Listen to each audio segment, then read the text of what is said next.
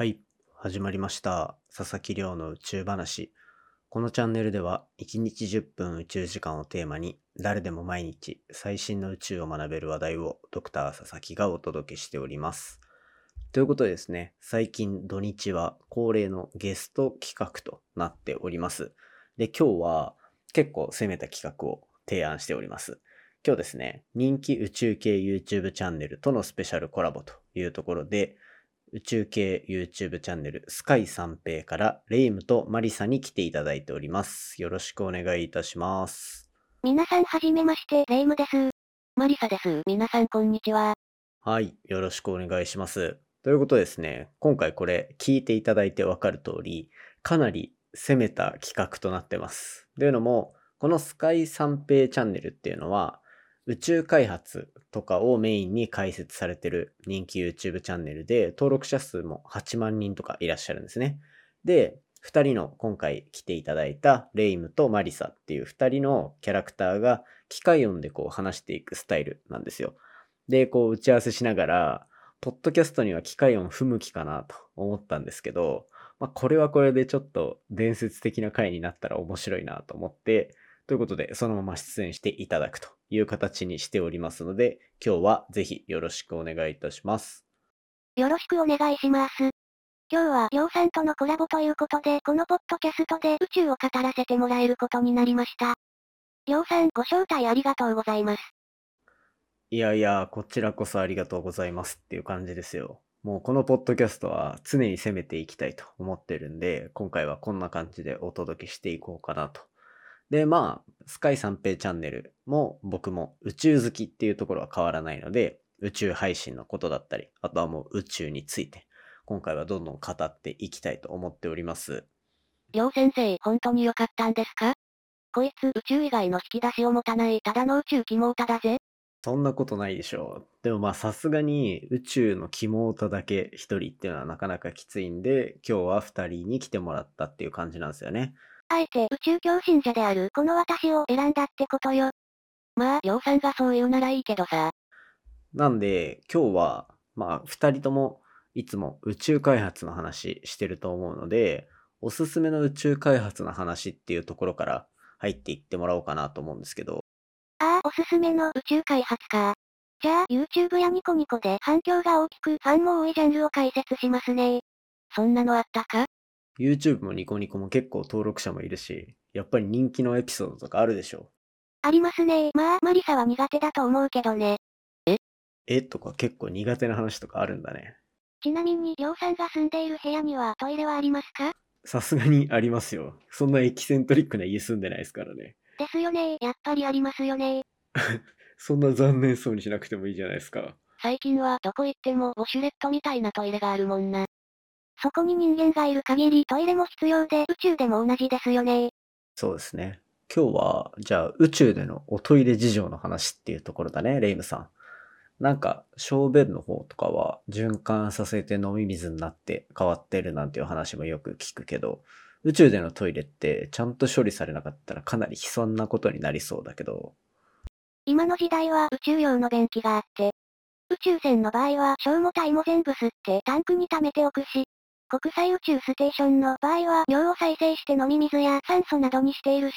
体の方はタンクに溜めてやってきた補給船に積んで大気圏再突入で焼却処理って感じなんですけど、昔のアメリカはトイレに対する情熱がなかったせいで悲劇的な事件が多いんですよ。アメリカ。早いうちに宇宙用の便器を作ったソ連に対して、アメリカは長い間ジップロックみたいな袋をお尻にあてがってブリュッとしていたんですよ。もし自分が宇宙飛行士だったらすごい抵抗あるな、ジップロックにするの。しかもその後、汚物が発酵して袋が膨張しないように殺菌剤を入れてもみもみしてましたね。せめてそのもみもみだけでも機械とかでできないのかよ。確かに。なんでわざわざ自分のうんちもみもみしないといけないんだ。だって、もみが足りなかったら袋が膨れて破れてしまうから、殺菌剤が行き渡ったか目で見ながらもみもみするのよ。気持ち悪くなってきた。気持ち悪いね。皆さん想像してみてください。軽自動車の中に男が二人。隣の人がおもむろにお尻をプリッと出して袋をあてがって気張っているところを、やばいやばい。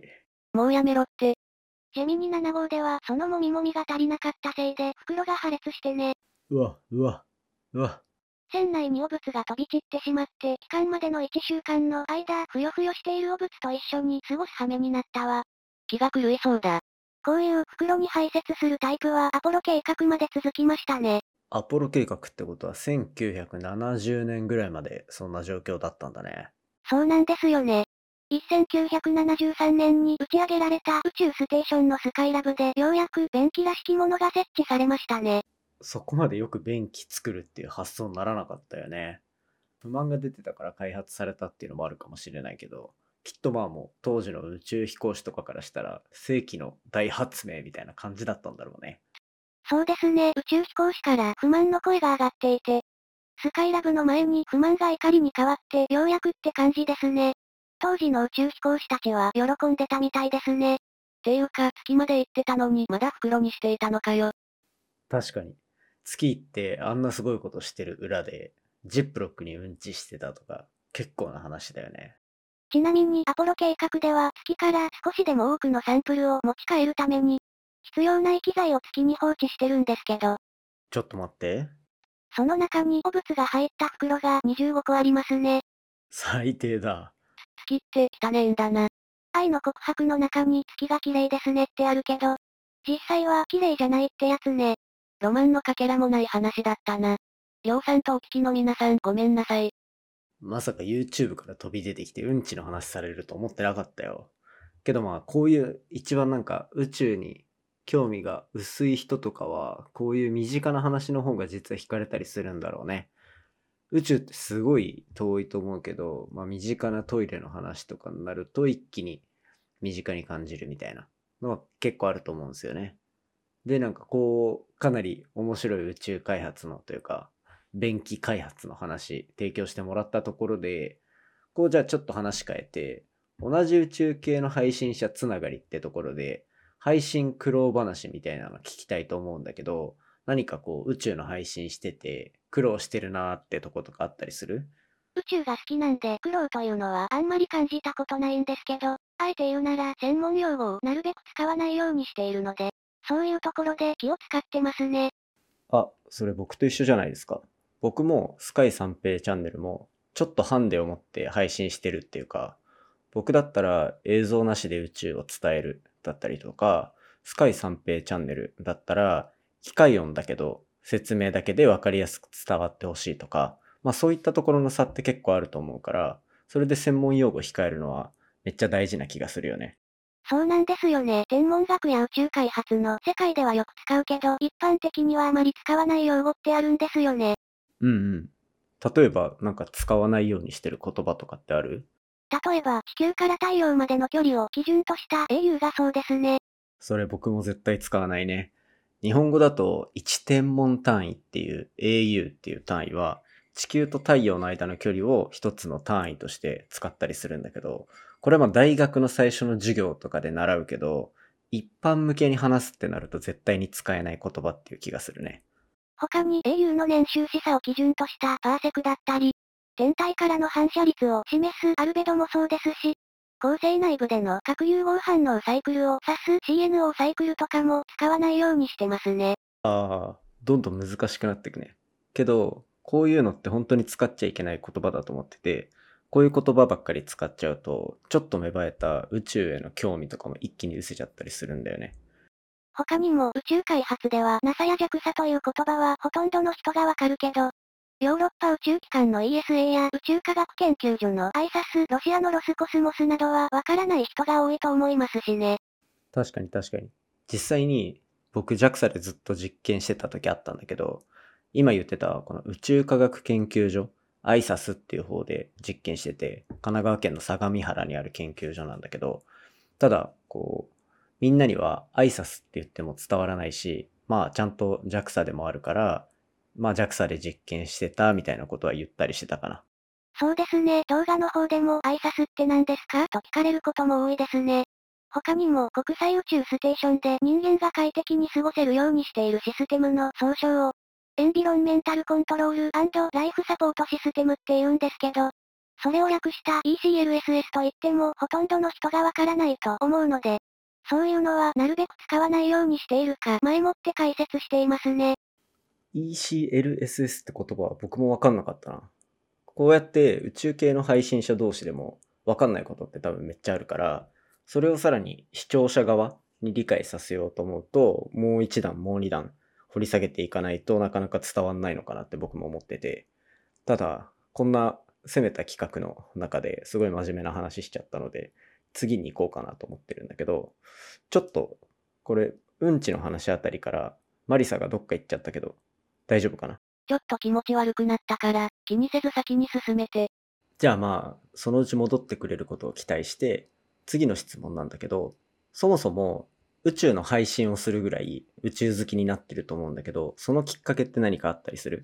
宇宙に興味を持ったきっかけは近所のおじいさんですね。私は施設で育ったんですけど、たまにそのおじいさんが天体望遠鏡を持って施設に来てて、肉眼では点でしか見えないのに輪を持った土星が見えたり、横縞模様の木星が見えたり、ボコボコした月の表面が見えたり、オリオン座というのを教えてもらって夜に空を見上げたらオリオン座が想像の何倍も大きくて衝撃を受けたりと、小学校低学年だった自分にとってまるで異世界を覗いているような気持ちになったのが宇宙に興味を持ったきっかけでしたね。それだけ鮮明に覚えてるぐらいの思い出っていいね。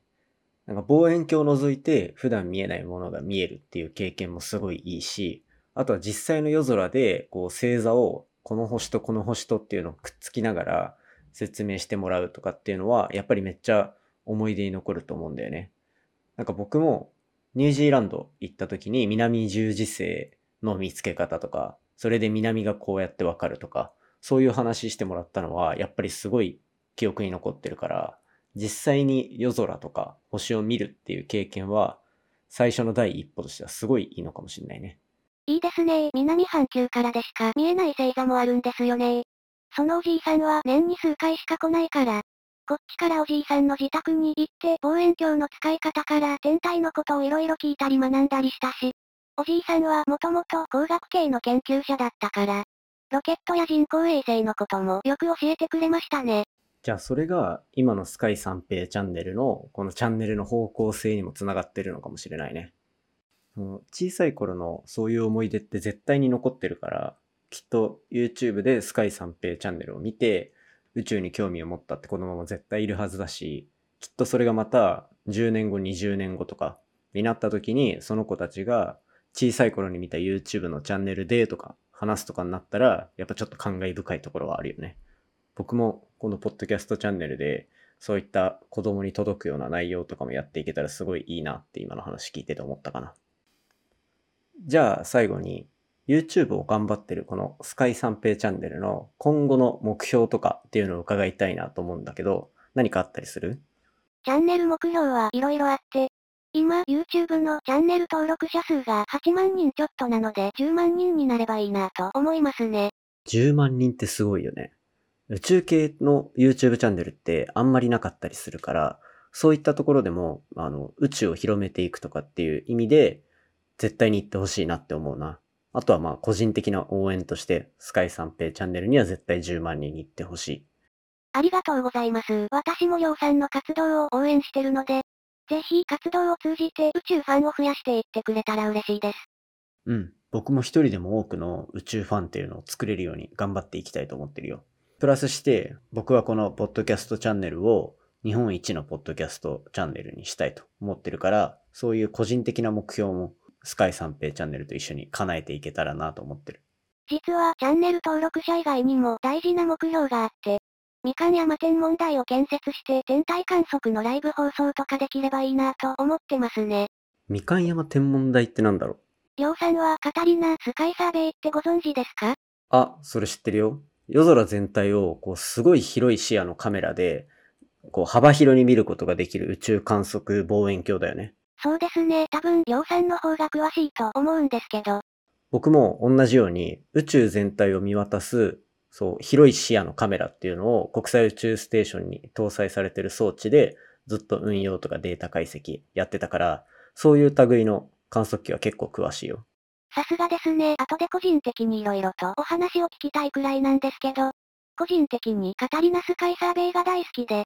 その望遠鏡がアリゾナ州のレモン山にあるので、それをリスペクトしてみかん山って感じですね。あ、なるほどね。レモン山にちなんでみかん山ってことか。名前の付け方からカレー臭がするぜ。お、マリサ久しぶりじゃない最後にガツンとこう突っ込みに来てくれてありがとね。最後に爪痕を残しに来たのね。もうトイレの話をするなよな。YouTube 頑張って、そこから天文台まで作りたいなんて、もう最高の目標じゃないですか。でもちょっと真面目な話をすると、天文台って今結構こうなくなっていく傾向にあって、それはやっぱり研究費の削減だったりとか、運用費が足らなくなって、維持が難しくなってくるみたいなことがあったりするんだよね。だから、YouTube だったり、こういった配信とかっていうのが軸にあって、そこから派生した天文台っていうのは、まあイベントスペースとかでも使えそうだし、まあ自分で撮った天体写真がそのまま配信で使えたりとか、僕は結構こういろいろできることはあるんだろうなと思って、この配信を軸にしてその結果天文台作るっていうのは、ものすごくお金の面ではいいんじゃないかなと。かなりワクワクする目標だなと思ったね。